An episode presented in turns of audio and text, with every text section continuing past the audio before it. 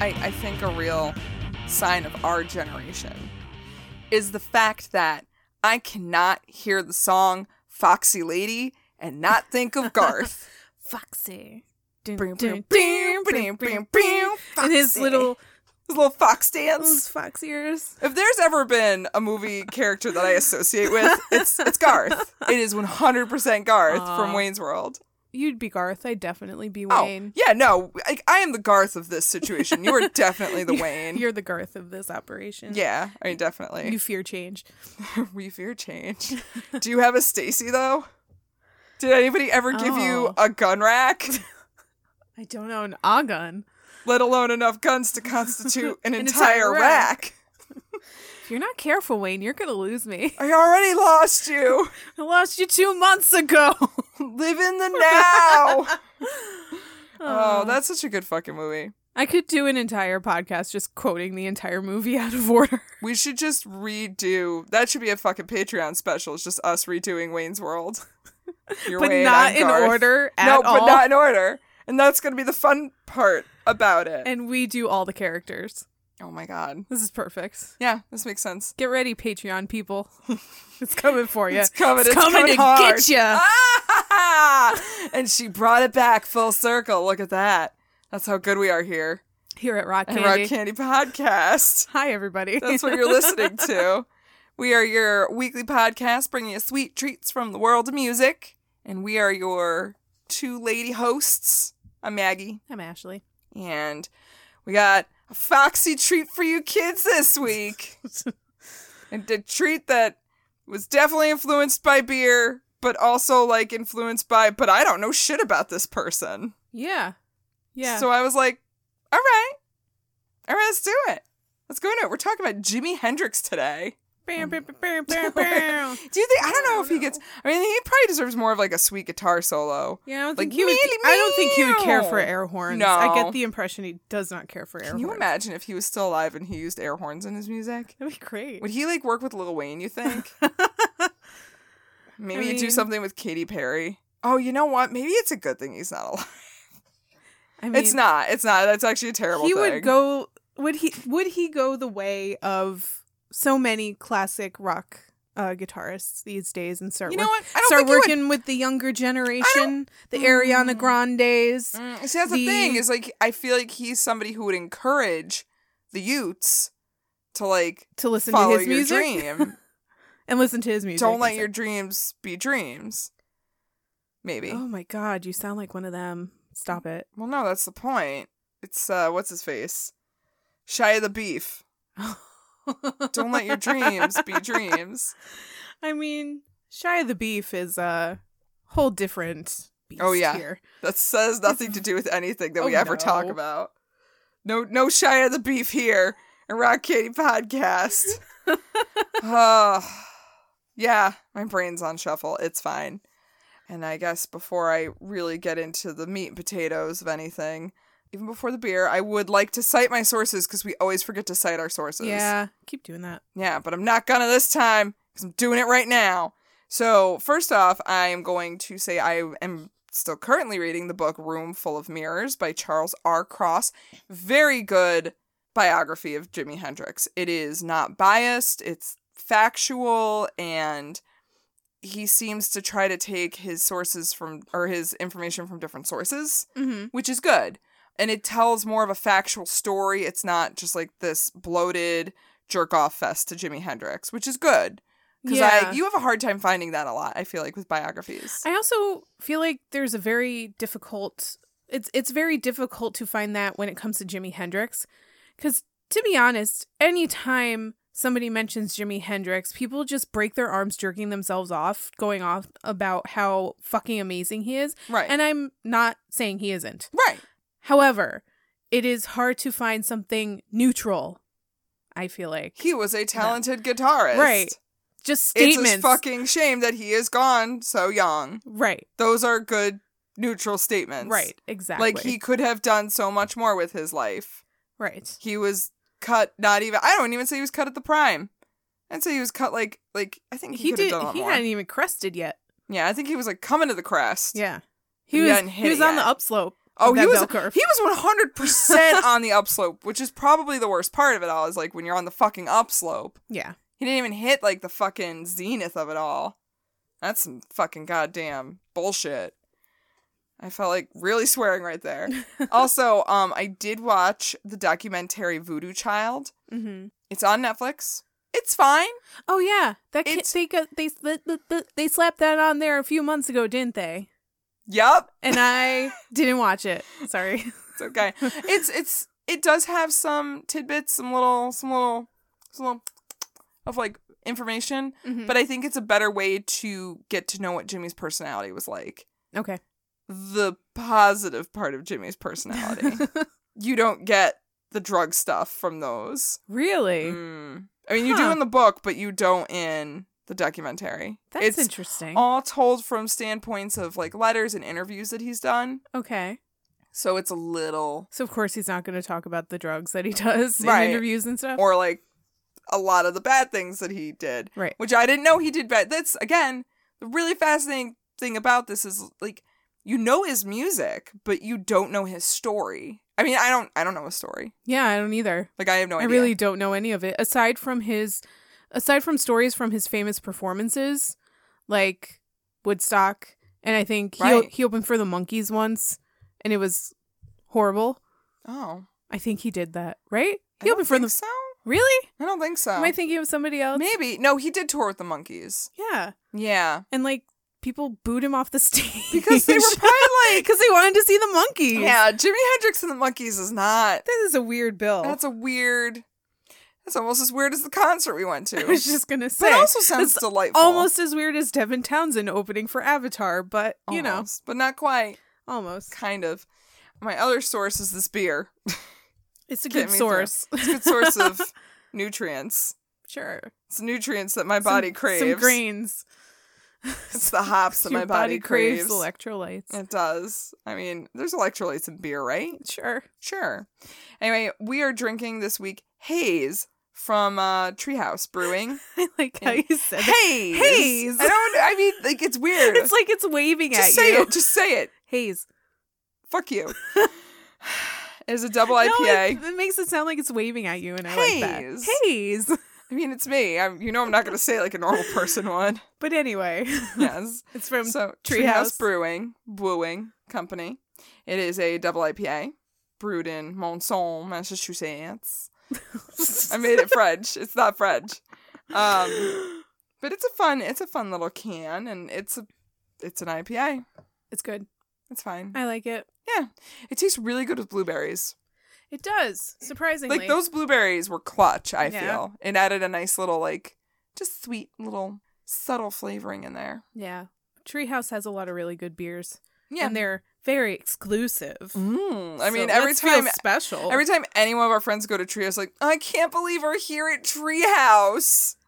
Seriously though. But honestly, like every time anyone ever goes to Treehouse, they make a big fucking deal about it on Facebook. well, people camp out on their brewery grounds just to stand in line to get cans of beer. I mean, they're fine. Their stout's quite good. Their s- their coffee stout was Mm. fucking delicious. It was. I I, was mean, down with that. I'm not about to camp out, no, no. period, let alone camp out at a brewery and Mm-mm. wait for beer in the morning. I can just go some other time Yeah, or go somewhere else. I It's mean, I'm But- happy with what I can get. but it's good beer. Yeah, Treehouse does a good job. If Shout you're- out to Treehouse for If you're sure. if you're inclined to stand in line for a long time, you can go there in Massachusetts and get some of their beer. Yeah, I mean, I know we got a lot of you uh, New York, New England listeners. You know where to go. Mm-hmm. It's Monson. And pick some up for me while you're there. Yeah. If you could uh, grab us some beers, that'd be clutch. We're not going to do an episode on them, though, especially if it's like fish or the flaming lips. I Not don't gonna think do they it. have jam band themed beer. That's a, Alright. we'll save that for Dogfish Head. Come on, dogfish head, get it together. anyway, let's get into this. So, Jimi Hendrix is a household name. His music is stuff of actual legend. But what about the legend of Jimi Hendrix?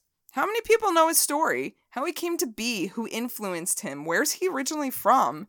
Well, today I'd like to share that tale with you, the listeners. Ooh. Mm, maybe I should get a little NPR with this. His story is one of hard work, where you see someone who is genuinely passionate for the art and couldn't stop learning more and more about his true love, music. The struggles he went through in childhood, as well as early adulthood, helped to shape the emotional sound his guitar would make when he played it. But he had his demons as well, and they would lead to his eventual and all too early death. Jimmy was a quiet and gentle soul, but once he had a guitar in hand, his personality did a 180 and he would become a ball of energy that you just couldn't ignore. Here is where I start to tell his little story. It's not little, it's actually really way more immense than I expected it to be. Gather round, kids. Gather round, children, It's while I story tell time. you the tale of Jimi Hendrix. meow meow. No air horns here. No air horns. The story of Jimi Hendrix begins on November 27, 1942, in Seattle, Washington. Johnny Allen Hendrix was born to Lucille and Al, and these parents had a pretty tumultuous relationship from the start. Lucille was only 16 when she not only got pregnant by a 22 year old Al, Ooh. she also married him three days before he was shipped off into the Army for World War II. Yikes. Right? So, really, it shouldn't surprise anyone that this wasn't the best arrangement. No. No? No. Mm, not great. Also, I did not know he was from Seattle. He is. Well, holy shit. West Coast boy. Hmm. Northwest Coast boy. that makes more sense. Raising a child on your own is hard enough, but for someone who is a child themselves, Lucille needed all the help she could get. Enter her sister Dolores and friend Dorothy, who basically took her son as their own child. A village definitely raised Johnny. And that's how he would be known until the age of four when his parents decidedly changed his name to James Marshall Hendricks in honor of Al's late brother. Interesting. Right? That's kind. That's kind of changing Yeah. a a dog's name, like who's twelve, and you just adopted him, and Right. they've had the same name their whole lives. Yeah, well, even at 12, like when you adopt like a five year old dog, but he comes Yeah. to you with the name Chris, and you're like, why would you name a dog Chris? And you're like, all right, we got to come up with something. We got to come up with something that's kind of like Chris, but I- not a human name. Because you know what? Naming Don't your name your animals animals no, human names. Don't do it. I watched one of those um videos by the Dodo that does a lot of the animal videos. Oh, I love those. and somebody had a story of their dog in it and it, i wasn't listening to it i was just reading the captions and they kept referencing somebody named michael and i No. thought it was a person no, No, these people named their dog michael that's a human name. and also too many humans have the name mike Yeah. there's already too many mikes There's Now you're already too naming many your Mike. dog mike this is this is outrageous. I'm calling an end. Hashtag stop all mics. i mean I i'm not can't. saying mikes are bad i'm just saying Can we stop your name's a naming little bit anyone Mike? overused Yeah. it's a little bit overused We don't need it anymore. We're done. We can put it away for a while. My own boyfriend's name is Mike, so like enough, yeah, enough. we've seen it. It's been done. like if I go into a bar and I just say "Hey, Mike," and like ten people turn around, it's too many mics. too many mics. Too many mics. Seriously though, too many mics. If you're naming your dog Mike, we're done, Michael, Michael. hey Michael, Michael, time for dinner. I would just You work- gotta go pee pee, Michael. yeah, do your poops and your pees in the yard, Michael. Michael poopies. Oh my god. Fucking don't name your dog a human name. You're not cute, you're not clever, you're just an asshole. You're very unoriginal. I don't also, know how many li- listeners we just lost with this rant, but I stand by I my stand by beliefs. this. All you Michaels out there are just fine. However, we're done with your name. Um, and I'm done with people naming their dogs human names. Yes, yes. both of those Definitely. things. We're They done. can- You're done. We're done. We're over it. Thank you next. and I think it's it's uh it should be important to say something that the women in Jimi Hendrix's life were really important and like crucial in raising him. They like- seem like it. Yeah, I mean, like his mother wasn't the best, but like her family and friends, like her father's, or I'm sorry, his father's mother, so Jimmy's grandmother, Mm-hmm. they all had a very heavy hand in raising him, which I think, you know, really shaped a lot of his personality Mm-hmm. and why I think he came across a lot more calm. Mm-hmm. So That's I don't know. I good. just think I just think it's it's it's a, it's important to note like Jimi Hendrix would not have been Jimi Hendrix if he was not raised by a lot of ladies. I think. I think Yeah. it helped him to like I would see that. I mean, like, especially in the times of like the 50s, like that helped him to be a little bit more in touch with his emotions because Yeah. men back then were not supposed to show emotion. Right.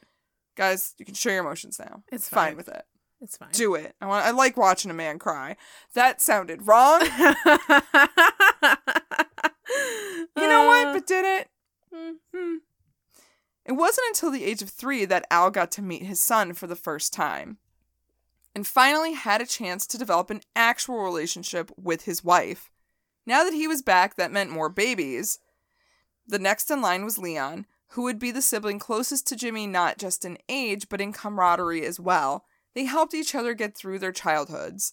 See, Al had trouble finding and keeping a job when he came back from his service. Both he and Lucille discovered a common love for the devil's juice alcohol. it's like it's like sparks. For loco? What are you talking it's just about? Four Loco. They fucking loved Four Loco. They were ripped on four Oh locos my God. all the time. Picture like 1950 Four Loco. giant cans of four loco in paper bags. I really want to Photoshop Four Locos into like 1950s pictures now. That sounds delightful. When they weren't fighting, they were out on the town drinking and having a good time. But Al couldn't keep his fists to himself, and Lucille found it easy to roam because there was a huge age gap. She'd kind of leave, go hang out with other men. He'd get Huh. really jealous. He'd hit her a lot. It was a terrible relationship that they shouldn't have sounds been awful. together. Yeah, not great. Not a great place to raise children Nope. or even exist. Don't do it. Nope. They moved around a lot and they continued to have children Joseph, Kathy, and Pamela. But the unfortunate thing about these children is that due to Lucille's heavy drinking, they were all born with severe birth defects. Oh wow. That's crazy. I didn't even know any of this. Yeah, right?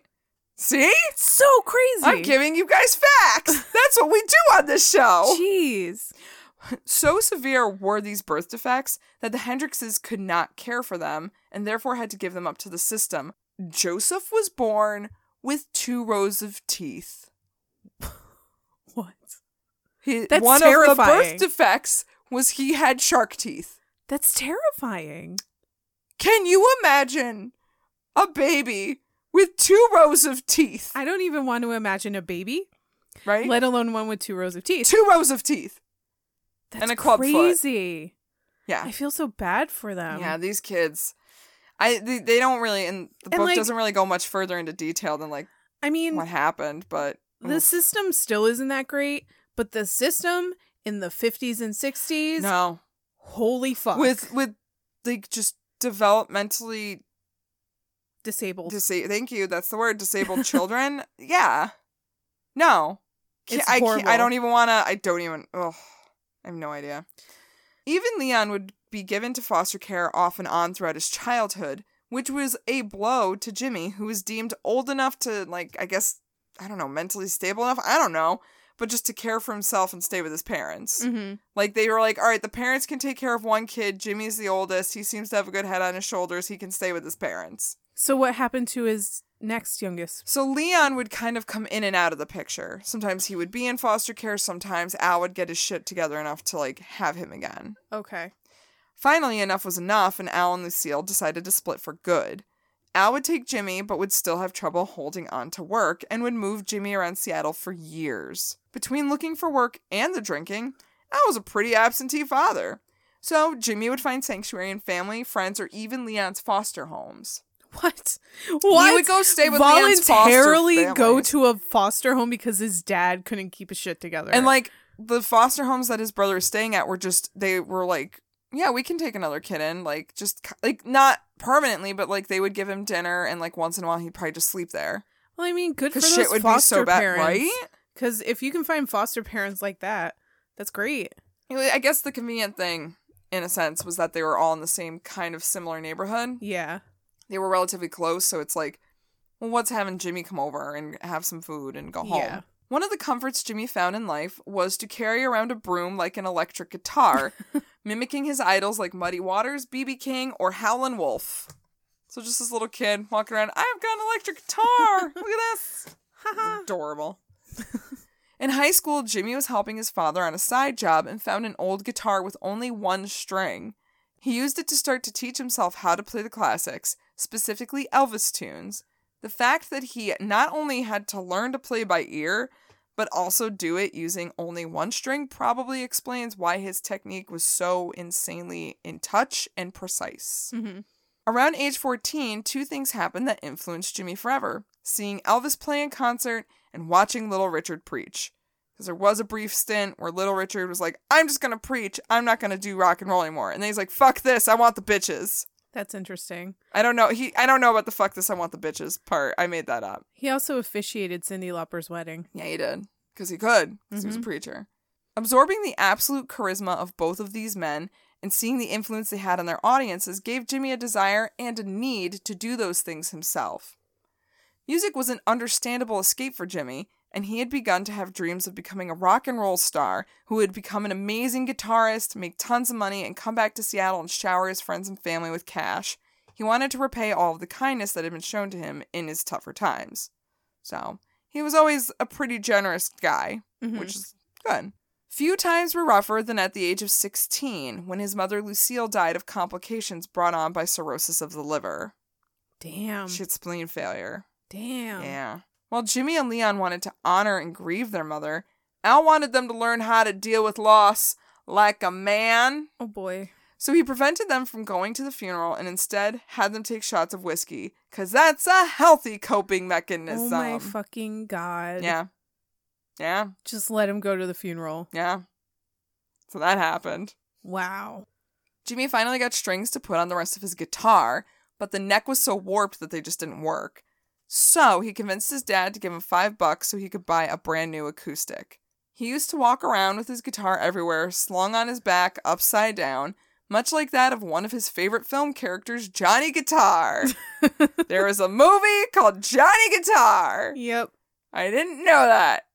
It sounds terrible, but maybe hilarious. But he- I mean, it would be a fun watch, probably. I guess. I don't know. The 50s were weird. Yeah. And like I mentioned earlier, it took a village to raise Jimmy. He would walk around his neighborhood after school and listen for anyone making music. When he found someone, he asked them to show him what they were doing and see if maybe he could jam with them a little bit in order to just learn more. Mm-hmm. This helped to diversify his technique and overall sound. And it probably made him a few friends. Yeah, I mean, again, people were like, oh, there's little Jimmy. That kid's fucked. His dad's an asshole. I imagine that's what people said anyway. That's what I would have said. yeah. It didn't take too long for Jimmy to get his first gig performing with some older guys in an unnamed band at the local synagogue, Temple de Hirsch Sinai. I guess it also plussed as like a performance center, which, Interesting. if any place is going to, it's going to be a temple. Yeah. Yeah, They get it. they get it. During the first set, Jimmy immediately became Jimi Hendrix. He was playing with so much flash and upstaging the rest of the band. And they were so put off by the showboating, they told him he couldn't come back for the second set. Oh. His friends and his girlfriend found him in the alley, just like crestfallen, like, oh, they told me I couldn't come back because I showing them up. This is going to happen a lot in Jimmy's life, by the way. Fucking assholes. Like, Jimmy doesn't, which good for Jimmy, doesn't understand, like, you're not the lead. Oh, you think you're the, all right, Oh, we're pl- you're going to get kicked out of the band, but you look good for the one night you're out here. All right, he's doing it. Despite that crushing blow dealt to him, he knew even then that he would never compromise his style and passion for anyone else. Employability was not Jimmy's concern. He wanted to be true to his own vision and art. Jimmy was a smart kid, but with his life in a constant state of flux, it was hard for him to really excel in school. By the time he was 17, school was just not enough to keep Jimmy's interest. All he wanted to do was play guitar, so he dropped out. So when he became a little bit more famous, he would tell interviewers fake stories as to why he never finished high school. One of the more popular ones was that he was kicked out for holding hands with a white girl. And this wasn't true because, especially at that time, Jimmy really didn't date anyone or like even hold hands. Like he would have steady girlfriends that like maybe he'd kiss. That's okay. apparently Maybe he's just shy. him he's a little shy, but I think also too him and a couple of his friends are like I can't afford to get a girl pregnant.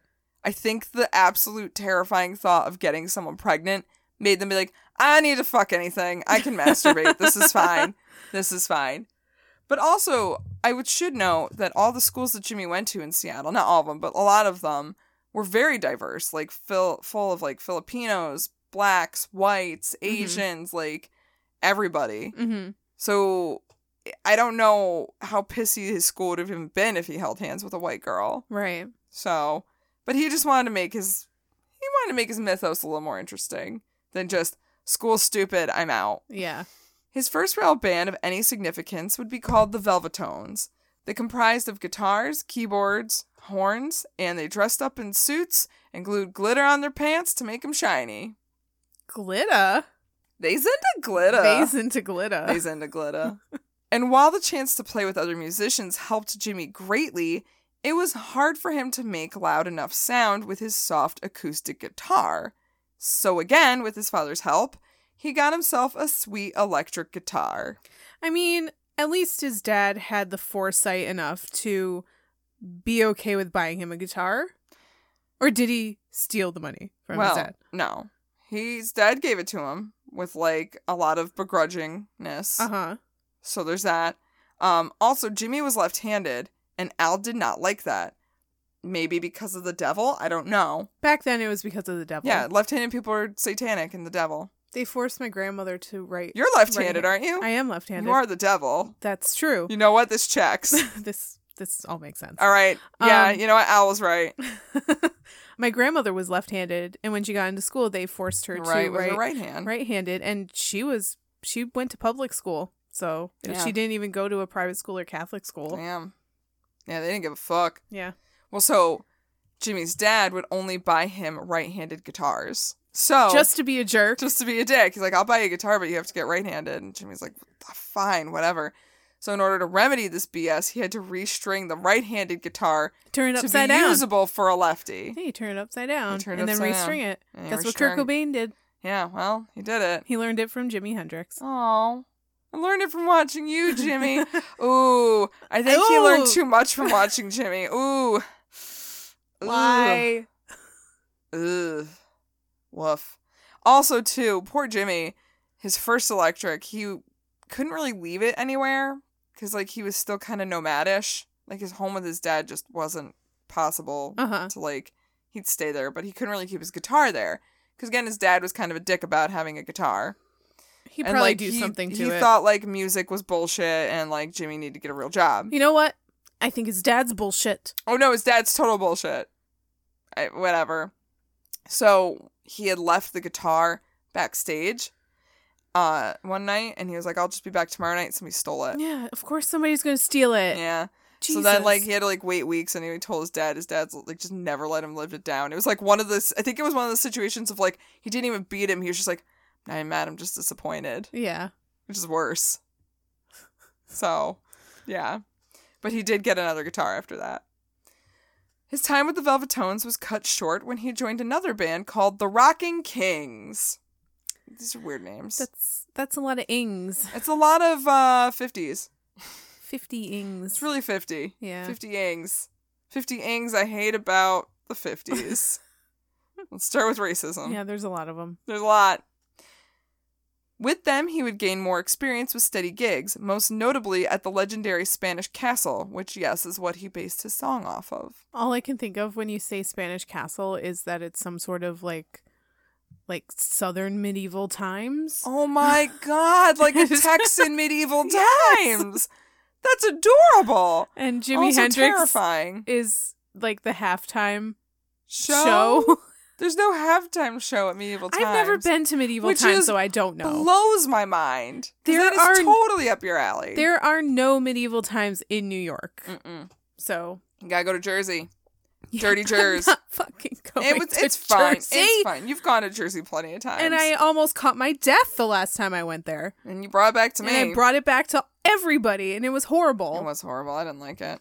It was here when Jimmy took up the habit of hanging around backstage in order to either ask for the chance to do sound check for a band or He would even offer to play with them should they be down a guitarist.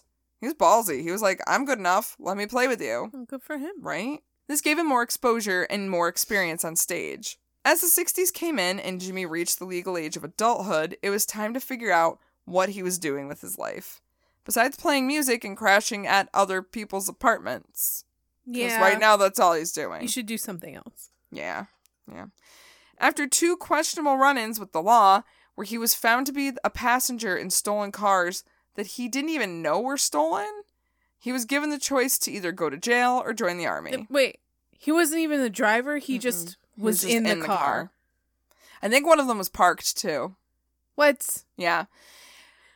Seattle had a had not a great track record in the 50s of um unproportionately arresting black men for being I was black. gonna say It this might sounds- surprise you. this sounds like a case of driving while black. it's totally DWB.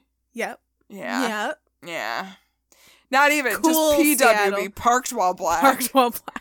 They weren't even driving one of them. yeah. Good job, Seattle PD. Yeah. I guess the Really- Rockin' Kings though did have a habit of stealing cars and like Jimmy didn't drive, he didn't know. He's just in it. He's like, "What? What's going on?" Oh well.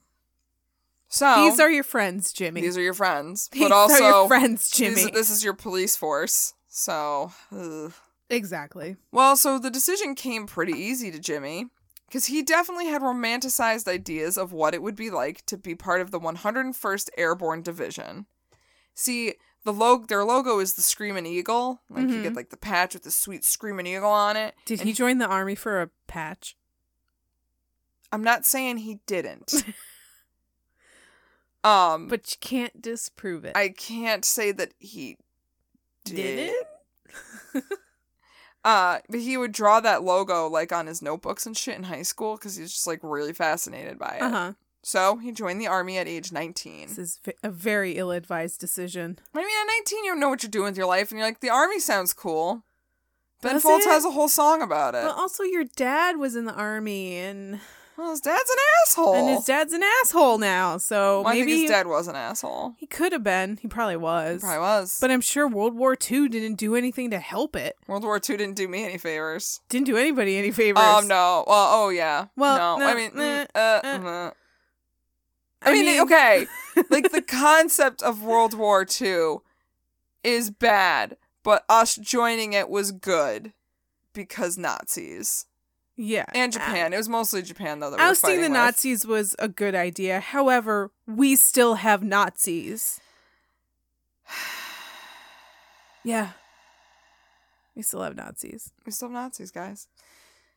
And as we can predict, being in the army wasn't all Jimmy thought it would be. Mm, Might be a surprise. it's uh, Mm, something I could have told you mm. long time ago. Pretty quickly, he asked his father to send him his guitar as a way to ease some of the stress. And because of that, he gained the attention of Billy Cox, a musician himself, and they created not only a bond and a friendship, but also collaborated musically. Jimmy wasn't cut out for the army. Who knew? Mm. His superiors noticed that quickly and saw he had no interest in it, especially as he began to screw off more and more. He would just not show up to things, be late, just like sleep in. hmm But in order to get himself an honorable discharge, he began to go to the medics and claim he was very having a very intimate problem. He was beginning to have homosexual tendencies towards his bunkmates, and this continued for so long that the army had no choice but to give him an honorable discharge. This was his grand plan to get out of the army. I'm gay. I want to fuck my bunkmates. I'm Oh my masturbating a lot. God. I can't stop. That's crazy. And it worked. So did they end up like telling people that he was there with, or so I guess not, because in order to avoid embarrassment, Jimmy told his friends that he's broke his ankle and hurt his back during one of their jumps. huh? But the medical records don't say anything about bo- broken anything, Right. right? But there are pictures of him performing with a wrap around his ankle. But like, who's to say that that isn't just like to cover it up? Right. Uh, But like, he really milked it because like he'd even write letters home and be like, "Oh man, my it's hard to be walking around on crutches." That's so funny. No. well, and the only place that I saw about the homosexual thing was in the book, and I'm gonna, out of anything that I've read and watched, I'm gonna believe the book. yeah. But I think he really tried to keep that in the DL. And the army's not going to say anything. They're going to be like, get the fuck out of here. Yeah, the army doesn't want to be like, oh, we got a homo in our ranks. No, they're like, just get the fuck out. Yeah. You homo. I, I don't know. I don't know what they say. Whatever. They're all assholes. It doesn't matter if you're gay. You could still be in the. I- You lady man. Get out of Lady here. boy. You lady boy. now I'm just thinking of stupid names for gay people. You glitter gulper. You Ooh, I like glitter gulper. uh let's see what else. I mean, that could just be your task throughout. Just randomly interject with like just things to call gay people. Okay. I like try and glitter think of- gulper though. You glitter gulper. Rainbow Man. Is that Rain Man? It's Rainbow Man. See what I did there? I'm not that good at this. It's fine. That's okay. I'm gonna That's- tell Jimmy's This is story. my job. All right. Your job is to come up with names for homosexuals that are like 1950s insults. Okay. And my job is to tell the story of Jimi Hendrix. Unicorn fucker? I don't think they'd say fucker. No, I'll think of it. I'll Yo- think yo- of it. I'll yo- think yo- of it. I'll you'll think of it. It's now that Jimmy has decided to only focus on music. There are no other paths for him. Instead of going back to Seattle where he didn't see any future career, he instead went to Clarksville, Tennessee to wait for his friend Billy to get discharged. Because Billy was only a couple months behind him. He's like, well, just fucking wait. I'll be out in a minute. be out in a minute. It's like he's gotta go to the bathroom really bad. pooping. Hold on, I will Hold on, be out in God. a minute. I had an espresso. Shit your pants. it was just one sip. Shit your pants. So once Billy got out, the two got together with some other guys and they formed the band King Casuals. What's with the kings? Well, also Casuals is spelled with a K. So it's King Casuals. That alliteration. Super Kardashian. Ugh. They got a lot of low paying gigs, so they went looking for a little bit more in Nashville. But let's not forget, it's the South in the 60s. So yeah, racism. Oh, Tennessee never grew up from that. No. It it didn't. I mean, they grew up a little bit because at this time there were only certain places that people of color could play. They weren't allowed to play to white audiences. So it was, it was worse. it was. There's I mean, I guess they're just really into guns down there now. mean, I guess. Mm, And we're not a political podcast. We could get into it. We're not gonna. This wouldn't deter Jimmy, though. He continued to practice hard and learn from anyone willing to teach him. It was around this time where he learned to play the guitar with his teeth after seeing Butch Snipes and Alfonso Baby Boo Young doing it. That's an interesting skill to want to perfect. And he did. Good for him. He got real good at it. He didn't want to be upstaged, so of it he said, quote, Down there you have to play with your teeth or else you get shot. There's a trail of What? broken teeth all over the stage. What? I think he just meant in the sense that like you either play with your teeth or no one's gonna look at you or notice you. Because you have to do something crazy. You And have to flashy do like something that. to like get people to notice you. Okay. Playing with your teeth. And you watch video of it? I don't know how the fuck he does it. Also, like, that's gotta hurt your teeth.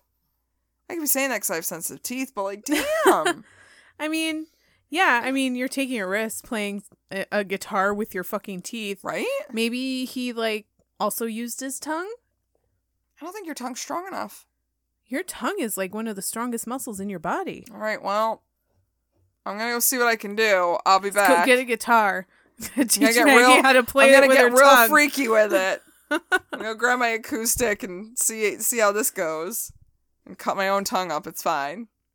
Get a callus on that thing. Oh God, that sounds terrible. I don't want calluses on my tongue. No. In order to stay up all hours of the day and night to practice, Jimmy also began to dabble in the use of amphetamines, the 60s crush in the South, musician wise, I feel like. I kind of feel like that. Uh, uh, I kind of feel like that is um a crutch that every '50s housewife oh, yeah, was she on- gotta stay skinny. and also every housewife from then on. yeah. Yeah. That was a th- that's a housewife thing. it is. Now it's Valium and OxyContin. Yeah. Which, that might be the better choice. It's fine. Is it? No, none of it is. It's not. No. Well, Jimmy would practice in bed before he went to sleep, and he would actually fall asleep with the guitar on his chest. Oh, that's this cute. guy is constantly playing his guitar.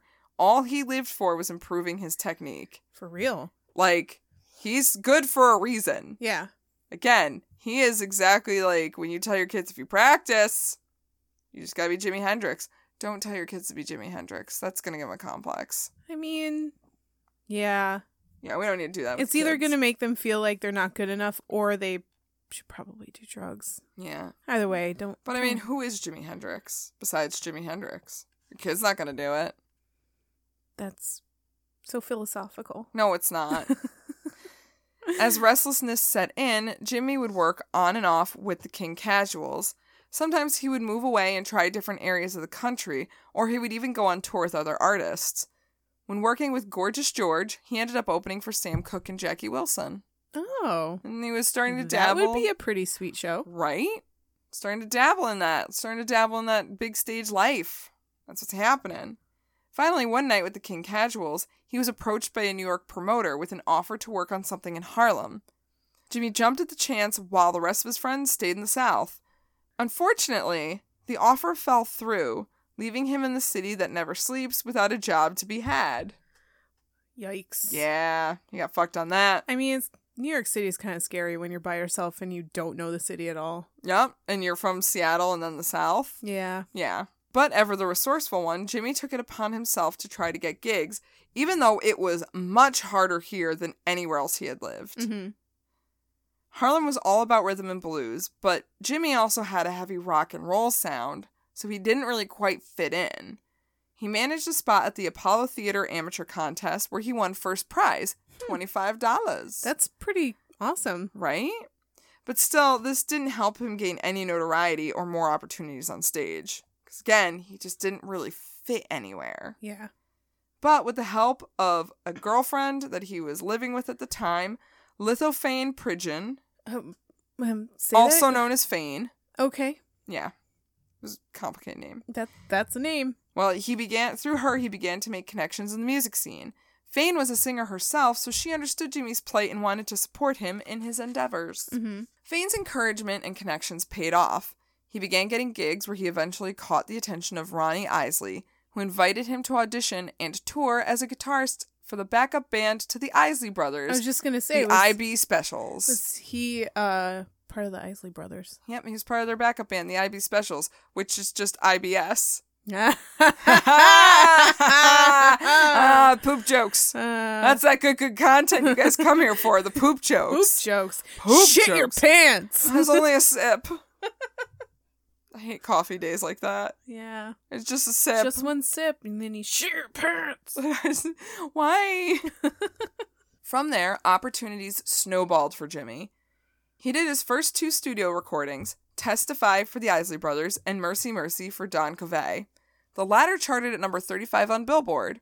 So he's getting a little That's bit pretty of good. that exposure. Here you go. Thank you, Cellophane Paisley, whatever her name is. What is her name? Fane. Fane.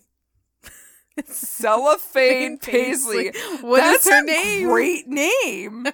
oh my God. It Someone kind needs to of- pick that up for a drag name. It kind of sounds like something Bob Geldof would have named his kids, but it's still a pretty good name. It was uh lithophane pigeon, but I like cellophane paisley. Cell- or cellophane pigeon. no, I like cellophane Cellophane paisley. Paisley. That sounds like um an amazing drag name, yeah. and I really need someone to do that. That's beautiful. I And- might do that. And they can just wear dresses that look like uh Easter it's just baskets. paisley. It's just so much paisley. Easter baskets. Gross. Um covered in cellophane. You know what I'm talking about? yes. Oh my god. Yes. That's actually a great It's idea. a great idea. That's a great idea. Maybe we have to be that drag queen. Maybe I'll use it as my burlesque name. there you go. Cellophane Paisley. There you go. And oh my god, that's that could be my burlesque bit. I'll just use that Easter egg fucking cellophane that they use in And baskets. just peel it off. Like this Little is my by bit, little. guys, and I'll wear bunny ears. And then start throwing chocolate at people. take this chocolate. oh my god, yeah. You know what? Kind of want to do that now. I, I will, might. I will not go and support you because I don't want to go to a burlesque show. I know, But you do you. but I've got to credit you every time I'm up there. I'm like, this was Ashley's idea. Thanks. While Jimmy was grateful to have the opportunity to play with such big groups, he easily became bored. He left the tour with the Isleys by the latter half of 1964, but quickly he joined the Upsetters, the backup band to Little Richard. Oh. Mm. It wouldn't last long, however, as Jimmy's flashy showmanship that I mentioned earlier Oh, li- really, really, really pissed off Little Richard. I was gonna say Little Richard don't like it when flashy people are in his band. No, he had mentioned many times when Jimmy was around, like, I'm the main part of this act. I don't need anybody dressing better. I don't need anybody acting better. This is me. I'm sure a lot of people dress better, but But like flashier. but not flashier. no. But Jimmy would try Yeah. because he's an asshole, which is kind of delightful, actually. But yeah, so Little Richard always felt like Jimmy was trying to show him off, just show him up. By July 1965, Richard kicked Jimmy off the tour. I don't know exactly, but I think they purposely left him because it sounded like like years later he would just be like, "What's your fault for not getting on the bus in time?" But they also didn't wait for him, so I think they stranded him. That's bullshit. Eh, I mean, you can be mad at the guy for upstaging you. Totally understandable. Don't strand him somewhere. Mhm. Yeah, because And he- years all later, of his shit's probably on the bus. I, I might not have been. I don't know. I don't remember the exact details. But yeah, years later they would like have another meetup, and it was mostly amicable until like Jimmy's like, "Yo, you owe me fifty bucks." for Little the Richard's bus ride like, home. no, for like just like I don't know, wages unpaid, and Uh-huh. Little Richard's like, "You didn't get back on the bus. Fuck you." I s- yeah, it also sounds hilarious though. Yeah. So for the next year, Jimmy would work on and off with groups new and familiar, like the Isley Brothers, Curtis Knight, Joey D, and the Starlights, among many, many others. He just Mhm. kind of band hopped because, again, he's like, I want to do things, but I don't want to be a backup, but that's all I can do right now. Right. So he would be a backup for like a couple months and then be like, this sucks. I hate this. Leave and then be like, oh, wait, I don't have a job though.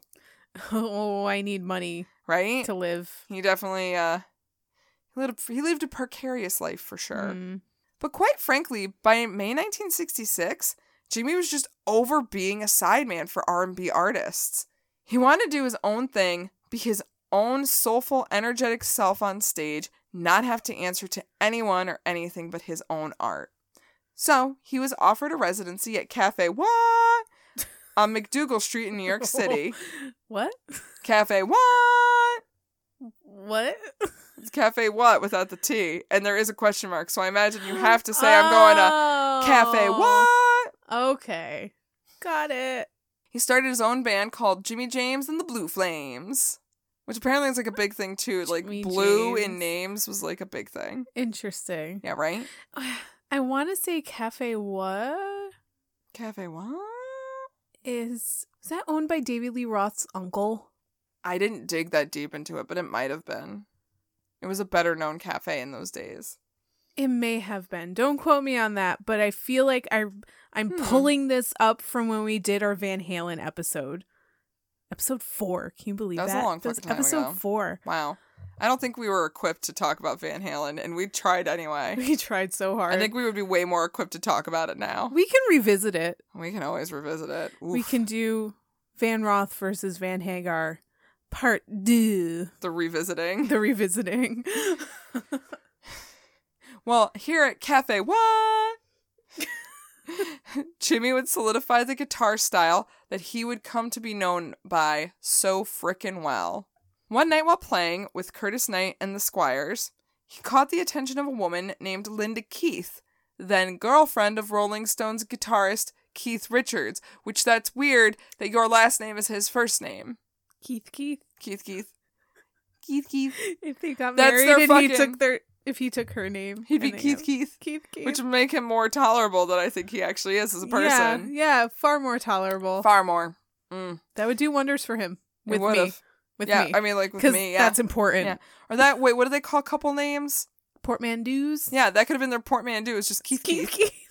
Keith, Keith. We can still call him that. I mean, yeah, I'm not gonna not call him that. yeah. Keith Richards now. From now on, it's just Keith, Keith. Oh, babe, Keith, Keith. Oh, little baby Keith, Keith. Have another cigarette. No, Mm. I'm not gonna drink anymore. I'm 97. really? Oh, Ke- my name's Keith, Keith. I'm a walking corpse. Ooh. and then we just lost another 10 listeners. Fine. Whatever. I don't like the Rolling Stones. I mean, like, they are fine for what they represent in music history. I don't need anything else from them, though. Like, I feel like if they wanted to stop, I'd be like, good for you. I think they should have stopped 20 years ago. but, like, good for you. Like, you don't have to keep work. Like, you've earned You have it. nothing to prove anymore. You've earned it. Yeah, yeah. No, I fully respect their place in history and what they've done for rock music. However, You can sit down now. you should have sat down a long time ago. But, like, you can really sit down now. You Please. should sit down. I'm I- worried I'm about kind you. of begging you to sit down. I don't really need any more from you. yeah, we're good. We're we're all good. We all have classic rock stations. We're good. We are good. I mean, granted, the one near us only plays like Brown Sugar and uh, that other fucking one, Beast of Burden. Oh, yeah, they do. I used to kind of like Yeah, they that do. song. Now I fucking hate it.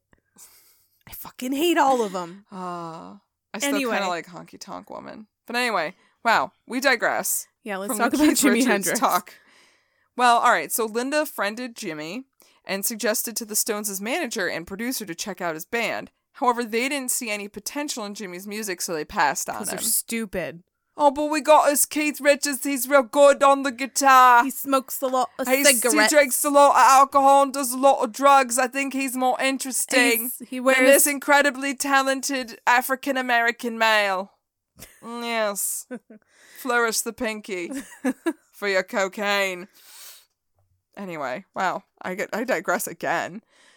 But not all was lost as Linda was also introduced Jimmy to Chaz Chandler, original bassist of the Animals. Chaz was so impressed with his version of Hey Joe that he offered Jimmy to come to London and sign him to a management production contract. From there, he created a small band of musicians who would help to highlight Jimmy's talents, and that band would be called the Jimi Hendrix Experience. They would recruit Noel Redding on bass as he had an impressive knowledge of blues progressions, and also Jimmy really liked his hair. On drums, they would bring in Mitch Mitchell, who shared a common interest and style in rhythm and blues. What's with all of these people having the same first and last names? Mitch Mitchell, Keith Keith, And I there don't was so- know. and there was somebody else, uh, Jimmy James. Jimmy James. Jimmy well, that James. was just that was just a band name. I know, but Chaz like, Chandler. What's with the alliteration? yeah, there's a lot of it. There's, a lot, of it. You're right. In 1966, the Jimi Hendrix Experience kicked off their first tour supporting Johnny Halliday in France. Not only was their set well loved in Paris, but throughout most of the UK. They garnered the attention of the Who's managers, and they signed the experience to their label, Track Records. On October 23rd, they recorded their version of Hey Joe, which would go on to be a Hendrix classic. And featured on Empire Records. That's true. I forgot about that. It was released in December alongside Jimmy's first songwriting effort, Stone Free. It didn't take long for the Jimi Hendrix experience to blow up and have a presence throughout England. They ended up on shows like Top of the Pops and floored seasoned musicians like Eric Clapton, who knew this kid was going to change the rock game forever. But were they on the Old, Grey, Grey Whistle Test? Whistle Test? I don't think they were. I think Did that, that wasn't- even I don't think that exist? existed then. that was the 70s thing, Yeah. maybe. But you know what's kind of funny too is like while a lot of these people like Eric Clapton, John Lennon, Paul McCartney, George Harrison, like they were all pretty impressed. Like they are they also like weren't impressed. It was weird. Like they kind of like doubted him a lot. Well, Uh, like they were probably especially all the like, Rolling Stones. The Rolling Stones were not Oh, impressed. I'm sure they were all probably like, "Who's this?" You Oh, know, Who's this bloke over here, eh? He thinks he can play guitar like Keith Keith. Well, he can't. there's only one Keith. There's Keith. only one Keith Keith, and he's in the Rolling Stones. Hey, Eh, fuck off! I mean, that was me really trying hard to like invoke Mick Jagger. Oh, I thought you were doing Keith Richards. No, that was He was you just know what? talking in third person. I mean, it could be both. I, like They're not I like that- the idea of drunk Keith Richards talking in third person. Yes, like he just gets re- oh, like he's just, Just too gets high, Fucking so ripped much cocaine, and just talks just about like just himself. like. Who is Yeah. this bloke who thinks he's as good as Keith Richards? Keith Richards is the only one who can snort co- I mean, play guitar as good as anyone ever. yeah, that's oh, I really like I like this version of Keith Richards Yeah. now. It's amazing. "Hey Mick, give this Oh, Mars bar to your girlfriend." so, It's so gross. bad. hey, we might have had Brian Jones killed. oh, they Conspiracy could. theories. They could. We talked about that last year. Go find Yeah. that episode. Halloween episode. True Mhm, crime. True crime, bitch.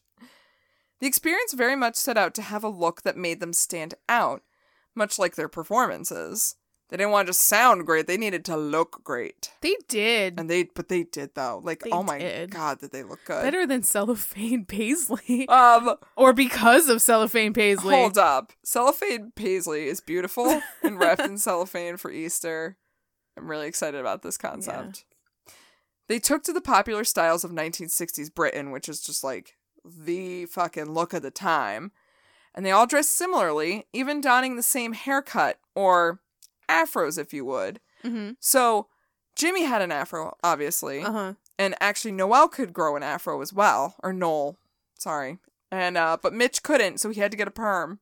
Oh Yeah, Oh, that's cute kind little funny. Mitch. He's like, well, I guess I better get a perm then, because I can't grow an afro. I've got straight hair. Aw. To Jimmy, style wasn't as important as music, but it still played a big role. A yeah. lot of ex girlfriends from like his very early days said how like he was kind of gross, but he wouldn't like.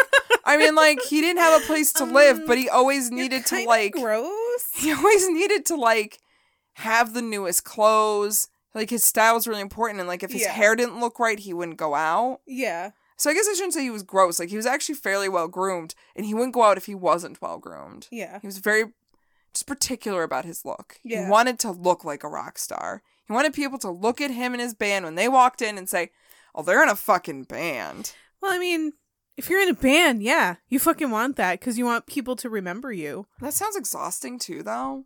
It's part of the job, man. You know, that's why I'm not a rock star. It's not because I don't have any talent. It's because I'm too lazy to dress that way. Image is important in rock and roll, and Chaz was trying his best to manage Jimmy smartly and kept him attractive to female audiences because he had a large female audience. and he was cute. He's cute. His band's cute. He's a good player. He's sexy. Like, at this point, like, he had girlfriends. He was exuding sex. Yeah. He was impressing the ladies. hmm Like he had that BDE for show. So when he was dating Kathy Etchingham, Chaz felt they needed to be um pretty hush hush about the whole thing. So she kind of had to like sit in the background and like Jimmy might have women interviewing him, and maybe Kathy would have to chase out half naked women from their apartments. and be like, what the fuck are you doing?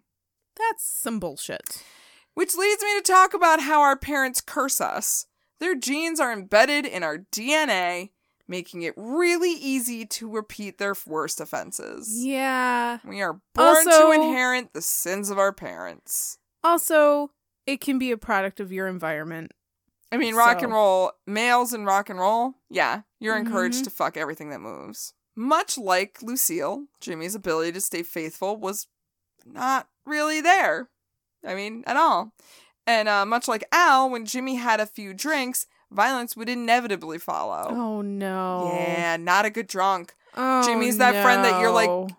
Like, we're having a party, Jimmy, but like, can you just smoke pot or something? Like, you don't have to drink. Can you just hang out? Yeah. Can, You know, you're- we're gonna you're have a chill. dry party. You're chill when, you know, Like Oh, you when he's smoke. chill, he's chill, but when he drinks, Oh, no. woof. Jimmy. Yeah, I mean it's a jarring contrast. because- tearing me apart, Jimmy. Oh, you're tearing me apart, Jimmy. but yeah, I mean like he's normally a really qu- kind, quiet guy. Speaks a lot about love. Really into that Mhm. hippie love movement. But alcohol and girls were some of his biggest vices. But if Kathy ever got hit on by another man, oh, of course he'd be pissed off. oh, oh yeah, Oh Oh, yeah, his Oh. jealousy ran deep. oh, could you even be looking at another man? Guess who's gonna get the back of Jimmy's How hand? dare you? But I'm gonna Mm. go fuck this lady over here. See you tomorrow morning. Yeah, I just like the gall of like, yeah, this woman's gonna interview me. Oh, she's into me. I'm gonna fuck her while you're in the other room. yeah, But like, the bartender gave you a free drink. yeah. Come the fuck on. On one particularly awful night, Jimmy and Kathy were at a venue called the Bag of Nails, where Kathy went to that is a terrible Right, name right. for a venue. It's the bag. What? Oh, we're going down. I mean, they're still in England. We They're gotta still go to- around. yeah, they're still in England. Go on down I to don't the know. bag of nails. Oh, I don't know if the bag of nails. I would go into the bag of nails and I would go go see uh, Jimi Hendrix experience. I don't even know what accent that was. I'm sorry. That was a lot of different It ones. was a lot. All guys. wrapped I into can't one. keep doing it. Ji- uh, Keith Richards fucked me up. He fucks everybody He up. does, though. Kathy went to go take a call, and thanks to too many drinks in his system, Jimmy convinced himself that she was on the phone with another man. He lost it. He took the phone out of her hand and began to hit her in the head with the receiver. The fuck? Yeah. Paul McCartney and John Lennon happened to be there and were the ones that calmly removed the phone from his hand to stop the fight. Oh my god. When John Lennon is When in the John room Lennon has to be your and get a grip he friend. is the get a grip friend and the voice of reason, woof. Woof. Ripperoni. Choices. Holy shit. Choices, Jimi Hendrix. When John Lennon is your get a grip friend telling you to stop beating your woman. Oh my god. Right? This- Right? This, is surreal. I know. This There's is so very much wrong surreal. with this. My brain is like partially on fire trying to like like tr- trying so hard to like process this. yeah. This is hard. Yeah. This is hard. Okay. You need a minute? No, continue. You okay? All right. Kathy did stay with Jimmy through his violence and infidelity for a couple more years. But she would not be the last of his girlfriends or friends to be on the receiving end of jealous or alcohol fueled outbursts of anger. Oh, that's so disappointing. Yeah, I didn't realize that about him either. And I was like, Yeah. oh, come on, Jimmy. I mean, nobody ever mentioned it. Maybe nobody even really knew.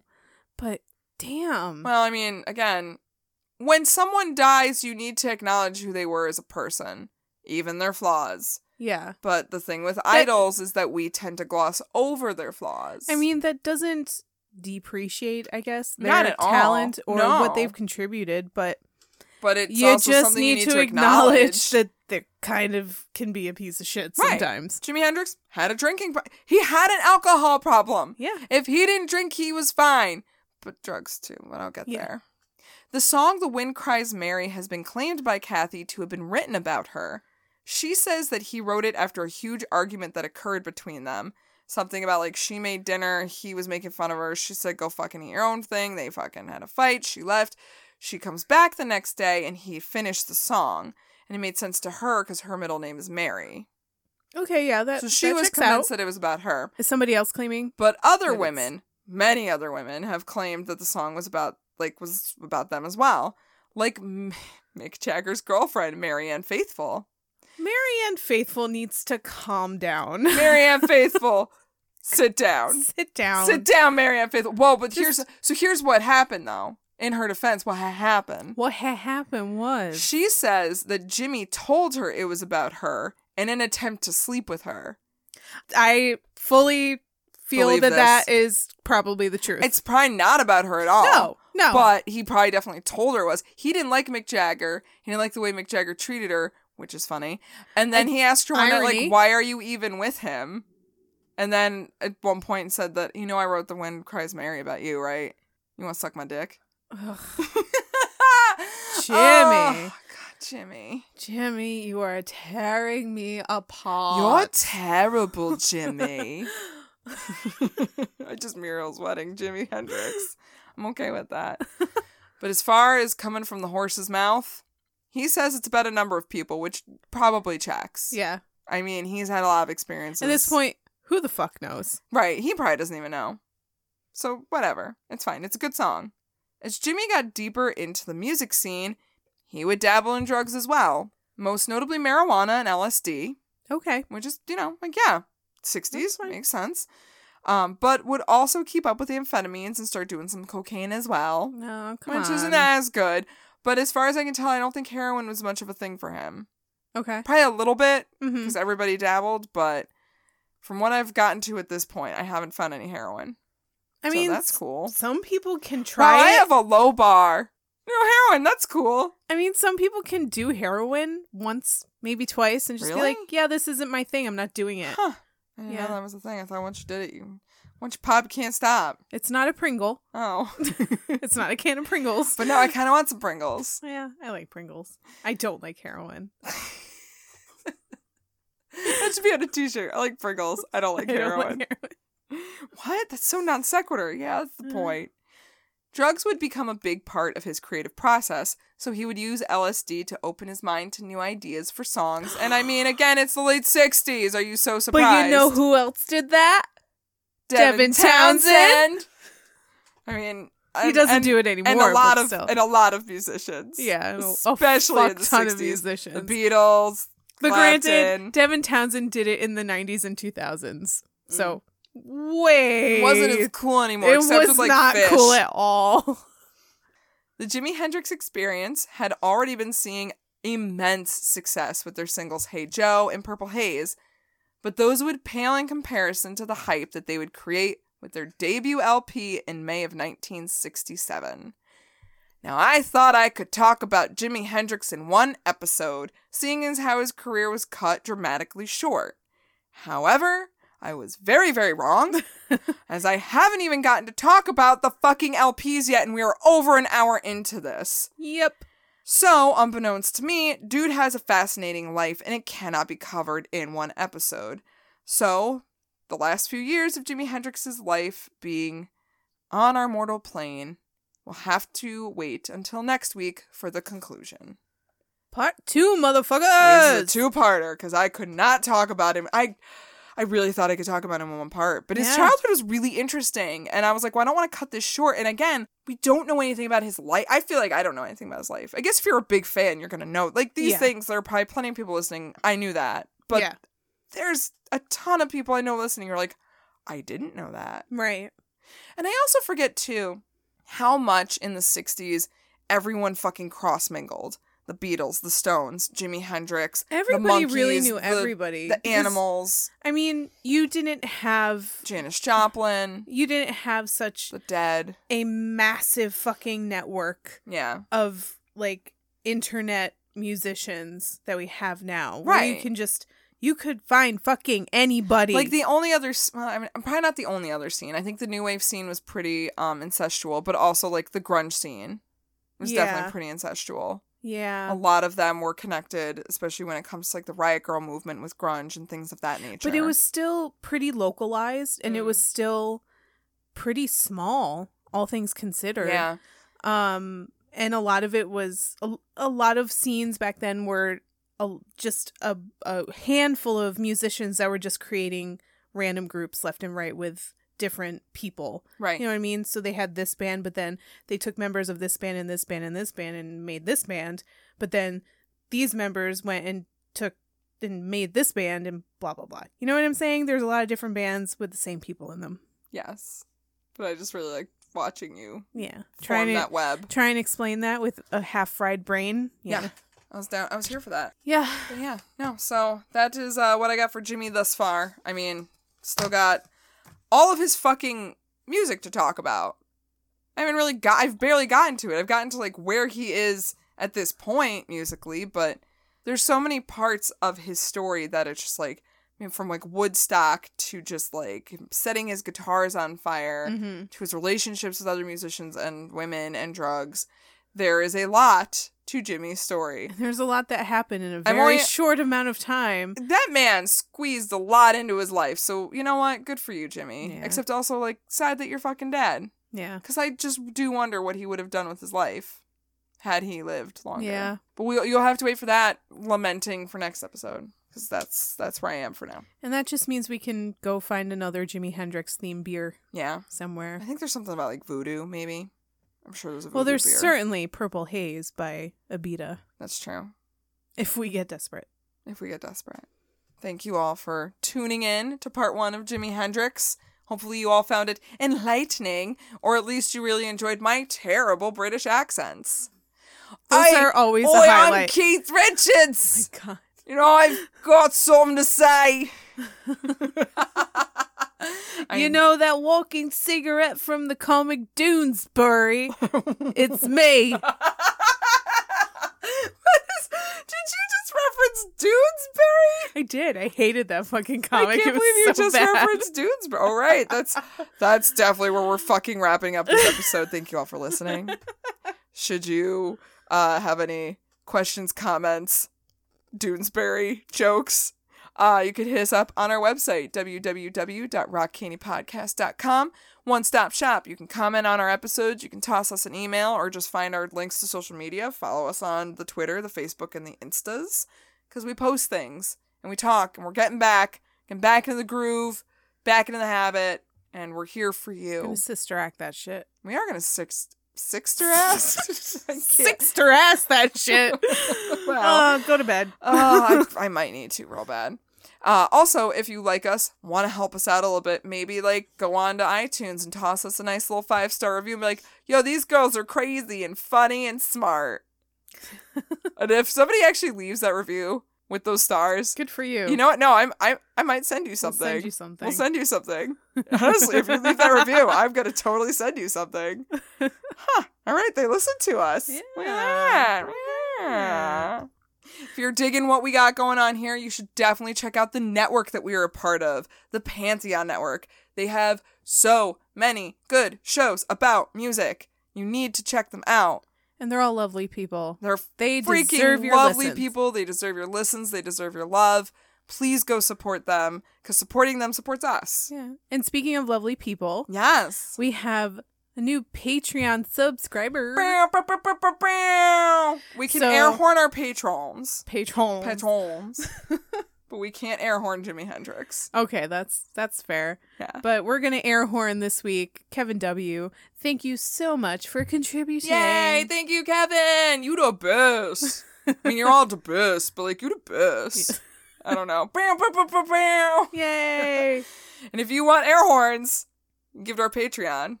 we'll give you air horns. We will give you so many air horns. Just go visit patreon.com slash rockcandypodcast. You can get some sweet swag, depending on how much you give.